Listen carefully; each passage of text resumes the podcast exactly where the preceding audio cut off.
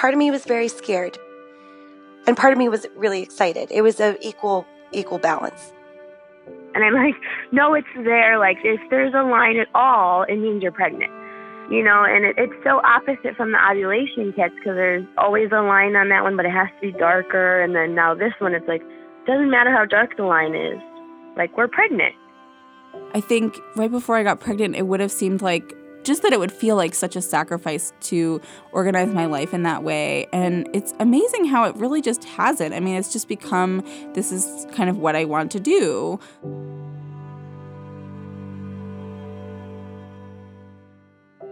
Lauren, Stacy, and Cora are all pregnant for the first time. And each of them has a different story to tell, not just because every pregnant woman is unique, but because each of these women received a different medical label from doctors. Lauren is experiencing what obstetricians call a geriatric pregnancy, despite the fact that she's only in her late 30s. But in the obstetric world, that's old, and at least in the US, it gets you placed in a high risk category. Stacy had trouble getting pregnant and was eventually diagnosed with polycystic ovarian syndrome, like a so called geriatric pregnancy. A pregnancy after infertility puts a woman in a high risk category. Cora is only 27, and she became pregnant easily and has had a largely trouble free pregnancy.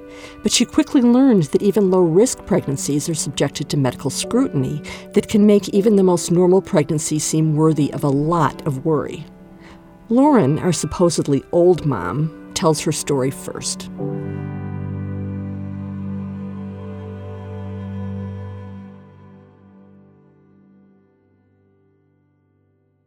When I found out I was pregnant, it was not the reaction that I thought I would have.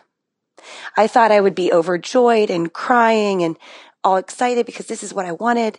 And I had been trying and, you know, I just kind of sat in silence by myself in the bathroom. And I thought, okay, this is happening now. I put the test back in the wrapper I came back to bed. I put the test in my nightstand drawer and I went back to sleep. You didn't tell your husband? I didn't tell my husband at all. He was still asleep and he is not very, um, he's not his normal self in the morning. He's usually very lighthearted and caring and loving. And in the morning, he is a grumpy growlo bear. So I thought this isn't the right time. I had been in a car accident years ago and, and it kind of felt like that. Like, okay, this is happening. This is a huge life change. This is something important. I'm, I'm going to just sit with it. And I got really calm. And so later that morning, my husband got up, went and got coffee and donuts, and he's sitting watching TV. I get myself out of bed and I think, you know what? I'm going to take another test. We'll just see. Took another one. Same result. Came downstairs and I just placed them in front of him. I had planned all of these wonderful ways to tell him that I was pregnant in my head. And I just totally put it right in front of his face and said, This is happening now. and bless his heart, he just, I, I, he didn't even cry at our wedding, but he just welled up with tears and he was so happy. And I think that's when it hit me and I started crying too. By the time Lauren was pregnant, most of her friends had already had children. She was in what she called Group B.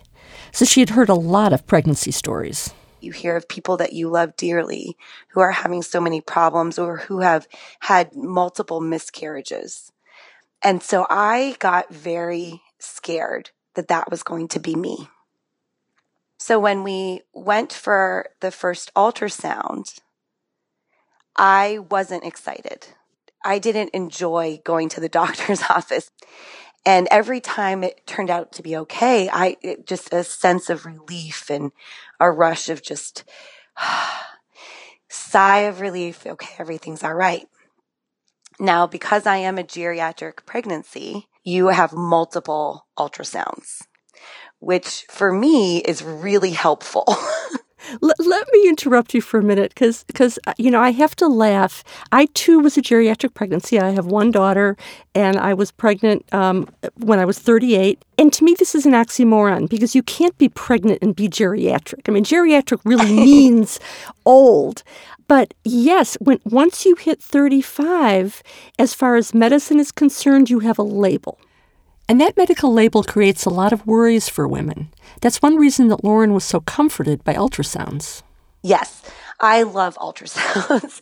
I love going. I love knowing every month that she's okay, that she's growing on on chart, that everything's going to be all right. I want to know everything about it.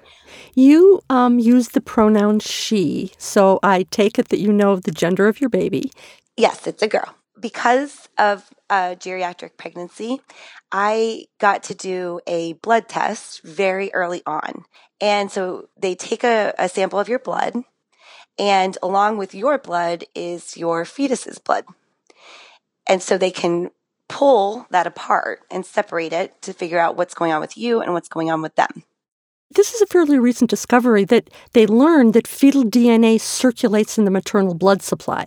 So, what you're describing is a non invasive uh, prenatal diagnosis test that was not possible um, too many years ago trying to get that test result is another source of worry. And the older you get, the more likely that there might be an issue. Usually the issue is Down syndrome because that's yes. that's what increases with age. I think it's 1 in 3500 births when you're under 25 might be Down syndrome and then when you're 35 it's 1 in 350 births might be Down syndrome. So it's still very unlikely, but it gets it increases in likelihood the older you get.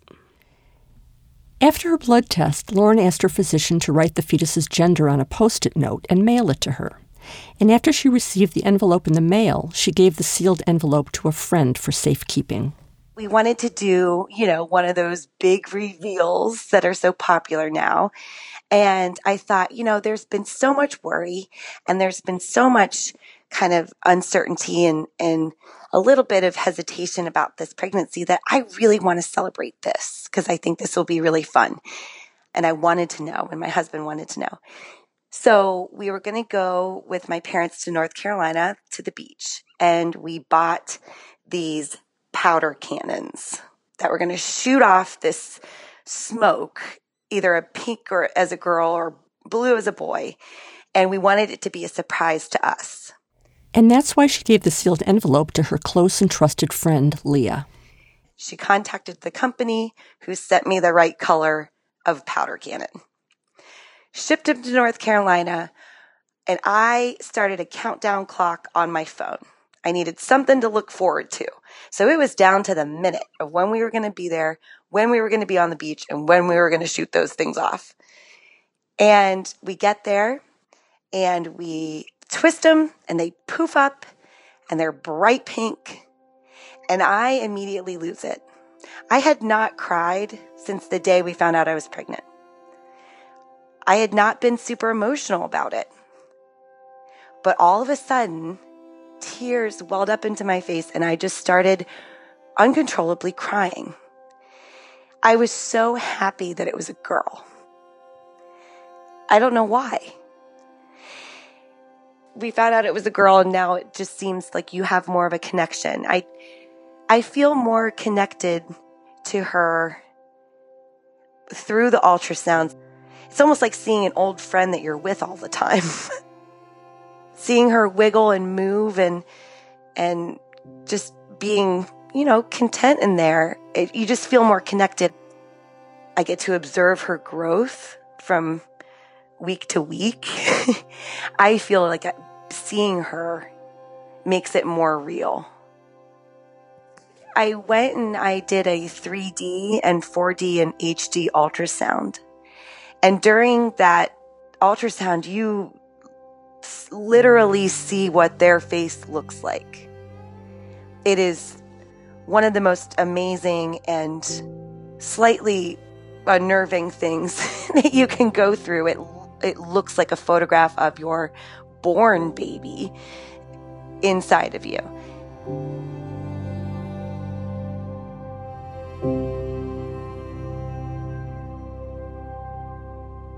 When is your baby due?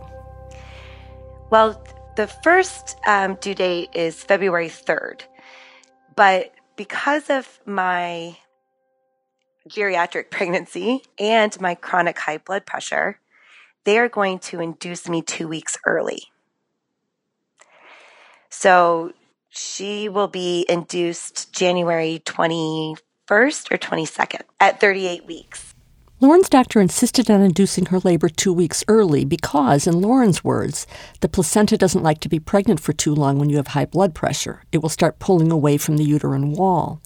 So it wasn't Lauren's age, but her chronic high blood pressure that had her doctor wanting to induce labor so early. I am one of those people that just trusts any medical professional that they know more than I do, so I just do whatever they tell me to do. I never felt like I had a voice to say, no, I don't want to do that.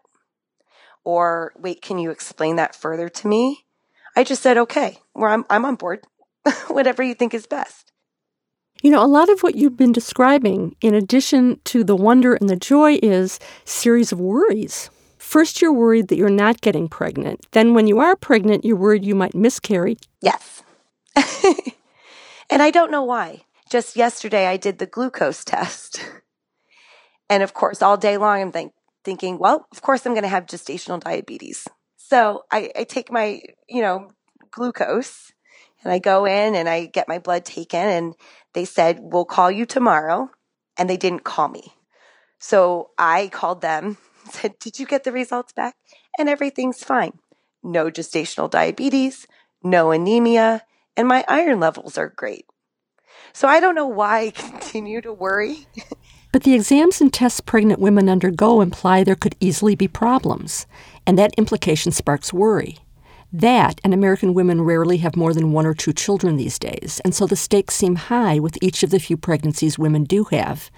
And Lauren confirms that's on her mind. And so this one is the most important one because it could be the only one. Lauren's cousin has urged her to think about declining the induction at 38 weeks if she gets to that point and still wants more time. Well, my cousin, she's actually a labor and delivery nurse now in Columbus. So I've been kind of bouncing all of these things off of her, you know, trying to see what she thinks. And she said, you know, if you feel comfortable, you feel like you want to wait a week, you tell them, I want to wait a week. She's absolutely right. And to me, I was like, oh, no, no, I can't tell them that. Like giving them the ownership of my own baby's birth. I, am glad your cousin empowered you to say, you know, let's wait a few days. That's that is absolutely your right. Yeah, just getting that permission is is so is it's like, oh yeah, you're right. I don't have to do this you know, I've always been a rule follower. And if somebody has more authority than I do, I'm like, okay. we'll do what you say. You obviously know better than I do. I've never done this before.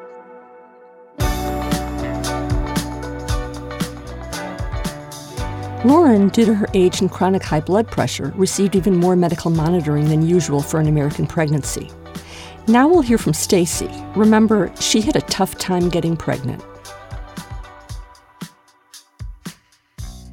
I've always dreamt of being pregnant and having kids. So, you know, my husband Andy and I have been together since high school. So, once we got married, I was like, okay, let's start trying right away. And he was more like, no, let's hold off until we know like we're financially stable. And so, after about a year of being married, we finally decided, okay, we'll just kind of see what happens. Nothing was happening. And so then I started talking with some of my friends about, you know, their journeys to being pregnant because almost all of my friends had kids already. They gave me some tips about, you know, like using like ovulation kits and things like that. So we started doing that. And after about a year of trying, nothing happened still. So for me, I was very like emotionally having a hard time. I mean, every month that we would get a negative pregnancy test, I would just kind of be depressed or I'd call my mom and just like cry to my mom. And so it was really hard on me. My husband was more like the one that was just like there for me. It's going to happen. You know, he was kind of the rock in the whole thing, which was really great. And so after about a year, I decided just to bring it up to my OBGYN and he ordered just blood work for me um, to check hormones and he also did blood work to see if I was ovulating. And then he had ordered for my husband to go get a semen analysis done all of that came back great. So everything came back fine, so we didn't know what was going on. So Stacy's obstetrician sent her to her fertility specialist, and the specialist started from square one with his own testing. They did more blood work. They checked like my fallopian tubes to make sure everything was okay there. Um, they kind of gave my husband ideas of like vitamins he could take that could help him, even though everything was fine. I mean, I went like almost every other week for blood work. I went by myself for the testing for the fallopian tubes because it was, you know, a work day. My husband couldn't take off any more work and you kind of get to the point where you feel bad asking like your mom to always come with you or take off work as well. So I was like, I'm going to be brave. I'm going to go in. I'm going to do it. You know, I was fine, but I was nervous. Stacy describes one of the tests that are part of a complete female infertility workup, a hysterosalpingogram. A physician injects dye through the cervical opening into the uterus, and then the dye goes through the fallopian tubes to make sure there's no blockage. And I actually ended up crying when I was just laying there as they were doing it because you hype yourself up, like getting so nervous about it. And it's just I mean, it is invasive, and then your whole body starts to cramp because they're injecting dye where it technically isn't supposed to be. While you're getting all these cramps, they make you turn from side to side to make sure that the dye goes through your fallopian tubes. So for me, that was probably one of the hardest tests I had to do. I mean, you're uncomfortable, you don't know anyone in the room, and you're in like, you know, like an x ray radiation, like cold room. And it was just, I think a lot of it was nerves too. You know, you get nervous just doing it. And then we finally kind of came to the conclusion that I actually had PCOS. Doctors had diagnosed Stacy with polycystic ovarian syndrome, usually shorthanded as PCOS. My sister actually has it as well, which I found kind of interesting that both of us kind of struggled with infertility. And I kind of knew a little bit about it already, PCOS is a hormonal disorder with an array of symptoms. Not all the symptoms manifest in all women with PCOS. Some just have a few signs of the syndrome. In Stacy's case, doctors told her that she wasn't ovulating, and because she wasn't ovulating, cysts, that is, extra follicles, were appearing on her ovaries. Now that she had a diagnosis, she needed treatment. And that is when the quirks of the complicated U.S. healthcare system came into play the doctor's recommendation was going straight to IUI, which was intrauterine insemination. But I was on my husband's insurance, and his insurance covers no fertility treatment whatsoever. And so we were like, well, you know, that would be like $1,500 out of pocket, depending on how many ultrasounds we need. And we're like, we just can't do that right now. And I knew that my insurance through my employer covers fertility treatments because I had a coworker that went through fertility treatments. So we were about three months away from open enrollment. So I decided, okay, I'll go on my insurance because who knows, you know, if IUI will work, do we have to do IVF? Like, how far are we going to have to go? So I requested to go on my insurance and I talked to the doctor and I was like, but is there anything we can do in the three months we're waiting so that we're at least trying to help ourselves. So he told me I could do three months of taking just a pill called letrozole, which is actually used a lot for women with breast cancer. And I guess the research shows that it can be um, used for women with PCOS to help them ovulate. So we decided to go ahead and try that for three months while we were waiting to start IUI. And um, the first two months, nothing happened. So the third month, I was kind of like, oh, well, should I try it? Should I not? And the nurse was like, just, you know, just try it. So they gave us with this medication a 4% chance of conceiving. Stacy was 28 at the time, and doctors reassured her by reminding her that she was young. Time was on her side, but it turned out she didn't need more time. And on the third month, when we were about to go in for our IUI consult, we actually found out we were pregnant. Did you do a home pregnancy test and find out that way that you were pregnant? I did. It was funny, I remember, because we were going out for our anniversary, and I remember I was cramping and I just felt like all the classic symptoms that like your period is coming. And I kind of just looked at my husband. And I was like, I'm really sorry. Like, I think we're just, we're out this month. And I was like crying and I was just like, it's not happening. And so I remember I was just, I was defeated. I was, this isn't happening. This month is done. But I still was like, I'm going to take a test. I'm just going to make sure because I just had to know for sure that it was a no. So I woke up for work and it was the exact two week mark that I could take the test.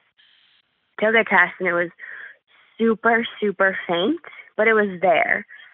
And I remember I didn't know what to think. And when I used to think about the day that I would get a positive test, I could only imagine like how excited I would be, how like, you know, what I would feel. And I was kind of just like, is it real or is it not? And so I woke up, you know, my husband, and I was like, you got to see this. And he was just kind of like, I don't know, Stace, I, I don't really see it. And I think for both of us, we just didn't believe it after going through like two years of negative tests, you finally get a light line and you're just like, I don't think so. We called the doctor and then the next, it was a Friday.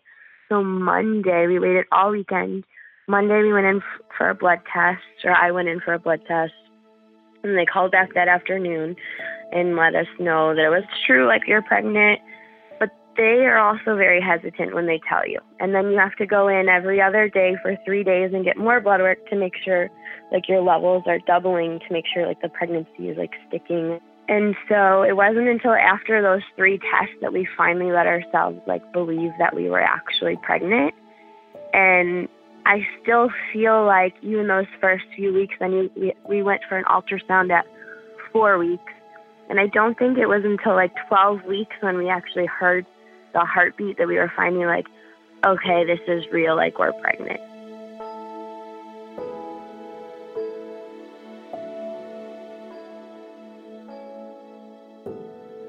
when you go through a struggle with infertility, it kind of dampens the joy of finding out you're pregnant because you become very wary of how things are going to go just because things didn't go very well in the beginning. It was really hard to go through, but I feel like for us, I feel like, you know, it did bring us closer. You know, we worked through it together. And then I, I can't imagine going through it when you are older and then you have more factors weighing in on the infertility as well. Did you share this news with very many people or, or were you kind of keeping it, you and Andy were keeping it to yourselves? So we told our parents around six or seven weeks. We were very open about our journey and that we were struggling with infertility. So with that comes a lot of questions. And I liked being open about it, and I didn't mind people asking me about it because I feel like a lot of women have a hard time sharing about it, and we don't hear about it a lot. So I tried to be very open, and so we did end up telling just our family early, like our parents and then our siblings, and then we waited for everybody else until the 12 weeks when we heard the heartbeat.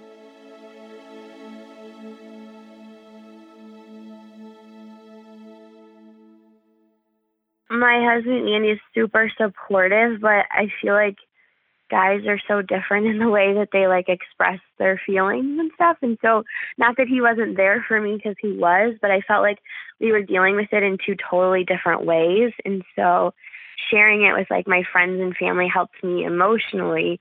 I found out so many more people that went through it that were like, even if nothing worked for them or they had to even go further, at least like they were like, hey, I remember that. I know how you're feeling. And that just helped a lot. How far are you along right now?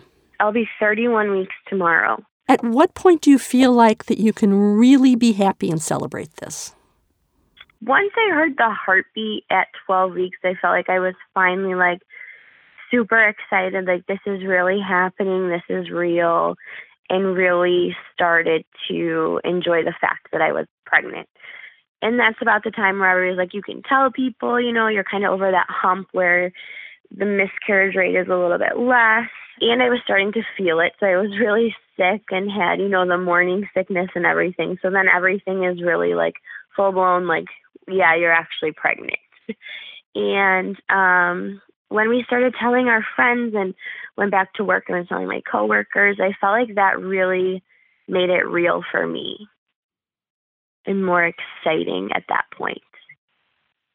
Talk about the moment when you first realized you could feel the baby move around. It actually took a while. So I have a scar in my stomach from a previous surgery when I was 12. My appendix ruptured and I didn't know. So I have a huge scar in my stomach. So uh, with that, I also have an anterior placenta. So the placenta is in the front instead of like where it normally would be in the back, I guess. My doctor was like, "Oh, you're not gonna, um, you know, feel the baby as much or as early as some women would because basically those layers are acting as like a pillow when your baby's kicking." I didn't feel the baby kick until maybe like a real kick until like 28 weeks, maybe 29 weeks, a few weeks ago. But now I feel it all the time. And I mean, even just like laying in bed last night, that's when I feel it a lot. Normally, women first feel fetal movement at 19 or 20 weeks. And it's just crazy because you're just wondering like what they're doing in there. But um, for my husband to feel it, that was exciting and he could finally feel it. It's finally getting to the point where it's kicking or moving hard enough that you can feel it, um, like on the outside, which is really cool. I'm just trying to embrace all of it as we go. And so, like, even right now, like, I'm so excited for the birth and like to know because we don't know what we're having. So I'm so excited to find out if it's a girl or a boy, but I'm also really trying just to enjoy the last few weeks that we have. Talk a little bit about that decision too, the decision not to find out what the gender of the baby is.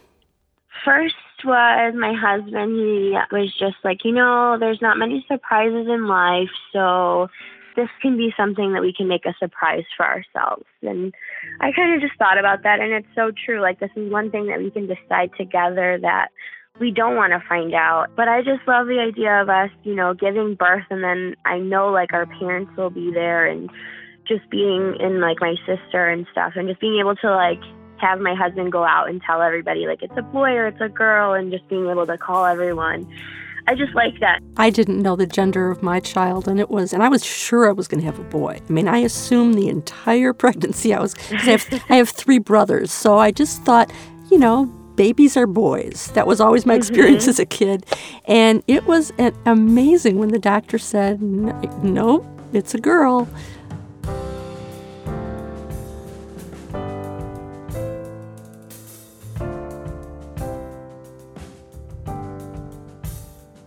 Now we're going to hear from Cora. She had no trouble getting pregnant. She's only 27.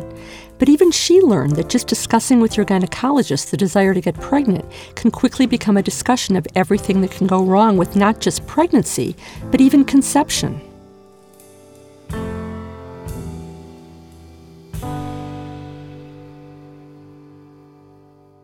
I think psychologically, the journey of pregnancy started the day that we started trying, which was the day that I got my IUD removed. And so the day itself felt like a real milestone. I mean, even though it was a gynecology appointment, it really felt like sort of this juncture in my life, a before and after, I guess almost like a gunshot going off before the race, like this sort of official start to something. And I, I think I expected that that would be reflected um, in my interactions with the doctor. Um, that when I told her, you know, this is it. I'm getting my IUD out. Um, that there would be some kind of congratulations or just a recognition of that milestone. But that's not what happened at all. Instead, I mean, she immediately launches into, you know, she said, well, you need to be on vitamins for three months before you get pregnant, so you'll need to continue to use condoms for that amount of time. Um, it's standard now that we um, do a genetic test to test you for all of these recessive diseases that you might have, including Tay Sachs, cystic fibrosis, over 400 different diseases that are tested for. And I, I mean, by this point, it's like 30 seconds after I told her, and I'm already spinning. I said, you know, well, what if I have one of them, am I not supposed to conceive? And she said, no, you know, then we would get your husband tested. If he's positive for the same ones that you are, then we can do embryo selection.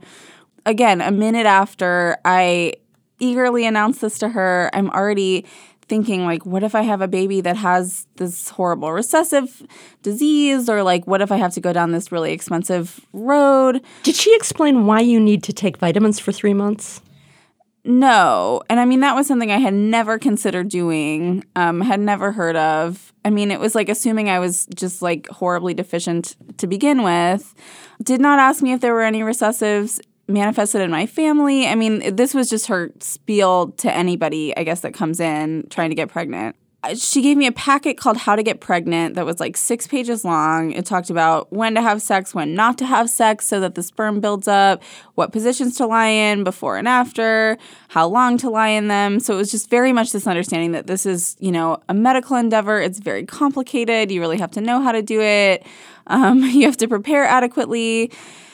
I mean, it happened so fast, and it really just seemed like this is all the expectation that you go through with all of these procedures. I got my blood taken. As soon as I left, I regretted it. I cried in the car on the way home. I, I felt so different walking out of there than I did when I was walking in. Just that this was like this insurmountable, complicated thing that I wouldn't be able to do right. I mean, obviously, like, I don't feel the anxiety anymore, but it just, like, enrages me that that's how it started because it really, like, I mean, it has been a milestone. It's been, like, this wonderful, cool thing. Um, and I really resent that that was my first impression of it.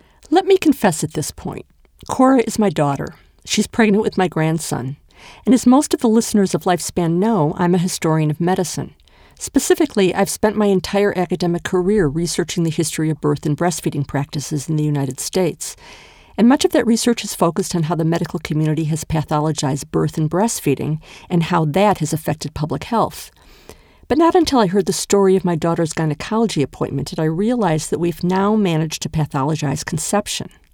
After Cora left the gynecology appointment she just described, she called me crying.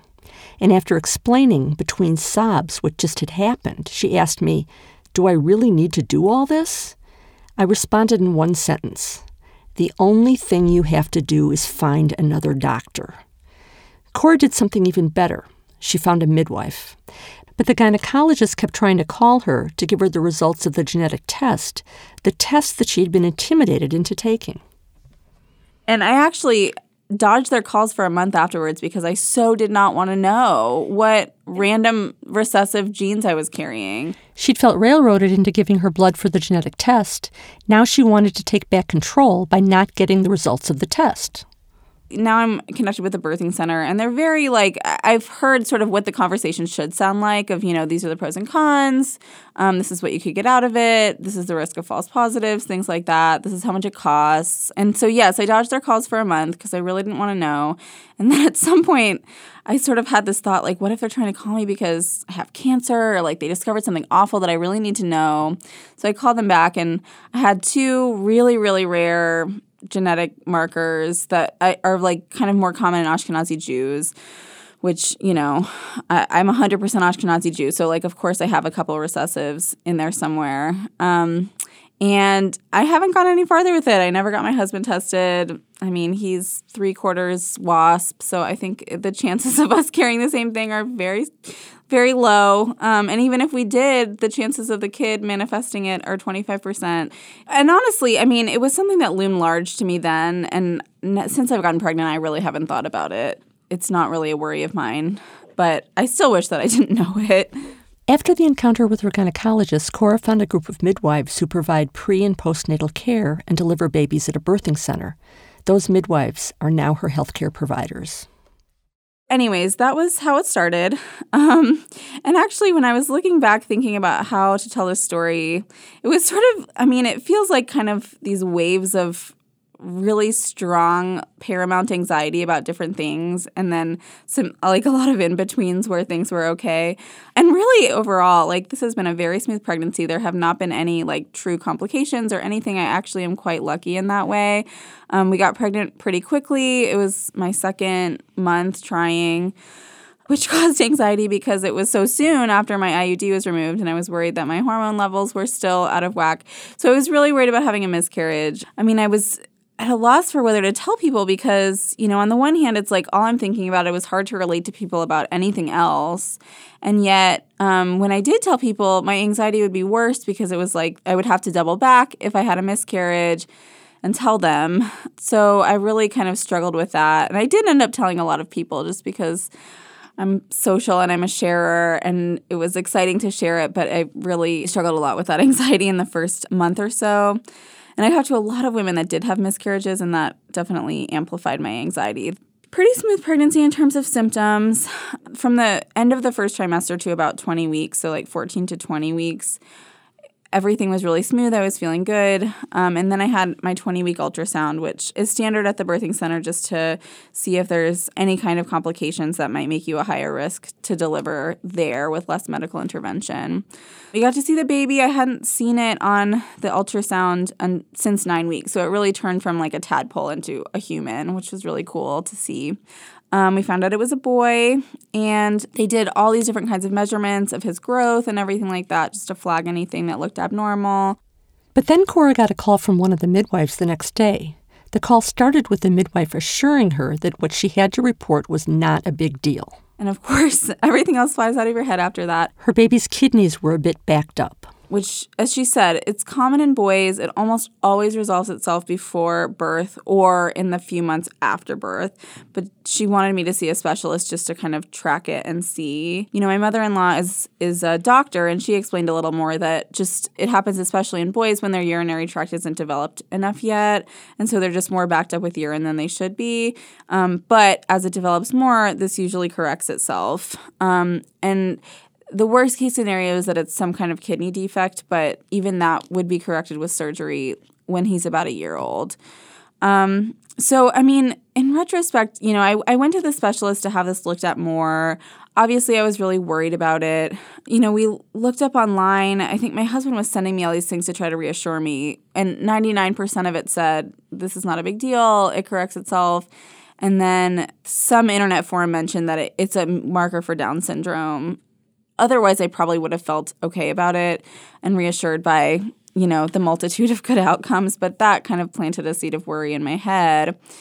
Then I went to the specialist appointment. They took another hour and a half of measurements, um, remeasuring everything that the birthing center had already measured, um, and then some.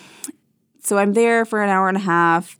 I'm already really uncomfortable from, you know, lying on my back, having this thing pressing into my belly, being anxious the whole time and the doctor comes in. The doctor, I had, I mean, an ultrasound tech did all of the pictures. She had been talking to me throughout. The doctor looked at the pictures and came in, so didn't even touch me this entire appointment.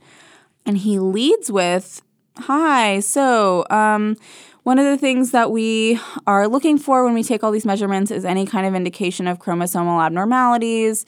And I had already read that this is a marker for Down syndrome, so it was the worst thing that he could have said. I think it would have been, anyways. And, you know, he said, This kidney thing, it's a weak marker for Down syndrome. And I, I mean, was obviously just like visibly horrified. And I said, Well, does he have any other markers? And the doctor goes, Oh, no. And I said, well, do you think he has Down syndrome? And the doctor goes, no, but you look really anxious, so maybe you should get the test and you, it'll come back negative and you'll feel better. That's what he said.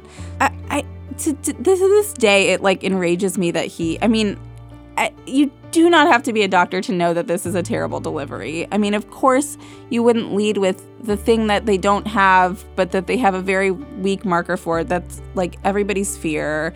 Um, it was just this bewildering kind of like backwards encounter where I was like reeling myself back from the edge. And he's using this anxiety that he just produced, pointing at it in my face to say, well, maybe you should just get this test that we know will come back negative.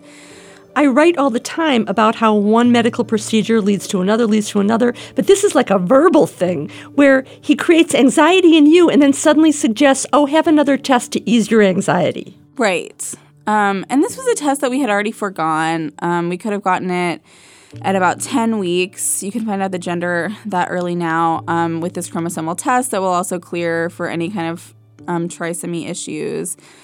And I didn't want to get it then because there are like some risks of false positives. And I'd heard of people kind of going through one layer after another only for the baby to be fine. And it just, I didn't have any risks for it. So I felt like I would just rather not risk going down that road um, and assumed that everything was fine. But actually, at that point, we did get the test, and I had we kind of had this. My husband and I had this fight at the doctor's office about it because you know he was like, "You're going to be really anxious about this. Just find out." And it so it just was like I mean, it brought out the worst in both of us. It was a terrible encounter. And to top it off, he said, you know, the kidneys are an afterthought. They're not very backed up at all. Um, but we notice this abnormality with your cervix where sometimes it sort of randomly shortens. They called it a dynamic cervix. And so that could put you at risk for preterm labor. So we want to see you back in two weeks. We'll check the kidneys again and we'll check the cervix. Um, and if the cervix gets shorter, then we'll have to do an intervention. So at this point, I'm about 22 weeks along. I'm like frantically googling, you know, what's the earliest baby that was born that lived? What are the what are the probabilities of viability at certain, you know, 22, 23, 24 weeks? Um, I have them all memorized if you're curious. But so, you know, this was my newest wave of anxiety. Please note that Cora said earlier that she really has had a very smooth pregnancy, but it's been continually punctuated by medically induced anxiety. Nothing is wrong, but it seems like a lot is occasionally and seriously wrong, at least momentarily, thanks to all these largely unnecessary tests. We've been back twice since then, and the kidneys and the cervix have both completely resolved themselves. Um, and I don't have to go back again. But even, I mean, the second appointment, he said, everything's normal. Let's see you back in three weeks to see if it's still normal. And then we wouldn't need to see you again. So, I mean, as my midwife said, you know, OBGYNs tend to kind of see things through the lens of pathology. They're looking for abnormalities and things that they can correct. A midwifery standpoint is much more assuming that everything's going to be normal. Obviously, sometimes I guess the pathology lens would catch things that the assumption of normality lens doesn't, but in my case, it really didn't end up being helpful. My other observation about pregnancy has been I'm a therapist, so I do a fair amount of introspection, I think. And the strangest part of it for me, and I guess this is just really probably unique to first pregnancies, so this nine month window of my life, but it feels very much like existing between two lives, like this sort of limbo of life states. I say a lot. I feel like my six month ago self wouldn't really have been friends with my current self because I'm just like so much more of a homebody. You know, I live in Austin, Texas. The social culture is very much like happy hour and sort of casual outdoor drinking with friends.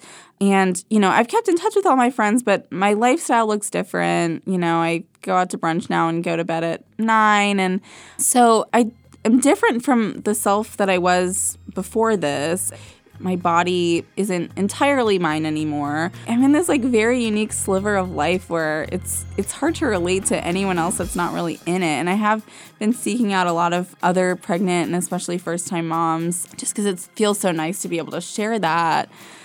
And the other aspect of that too is that I feel like my life is just like pure anticipation at this point. Like it's so future focused.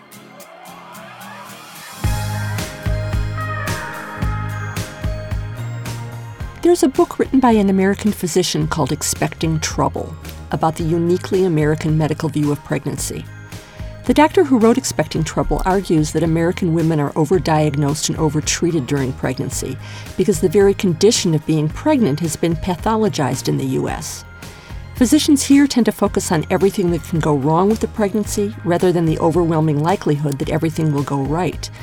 So, pregnant American women tend to experience unnecessary medical interventions and diagnostics that can have their own undesirable, even dangerous side effects. He also points out that other wealthy countries have far fewer prenatal visits than we do, far fewer medical interventions during pregnancy at far less cost, and their maternal and infant outcomes are much better. This won't be the last time you hear from Lauren and Stacy and Cora. Next month's episode will be about the births of Lauren's and Stacy's daughters and the birth of Cora's son. I'm Jackie Wolf, professor of social medicine at Ohio University and the host of Lifespan. Thank you for listening to this episode. Adam Rich is our audio engineer, Harley Wince is our audio editor, and Adam and I are Lifespan's executive producers.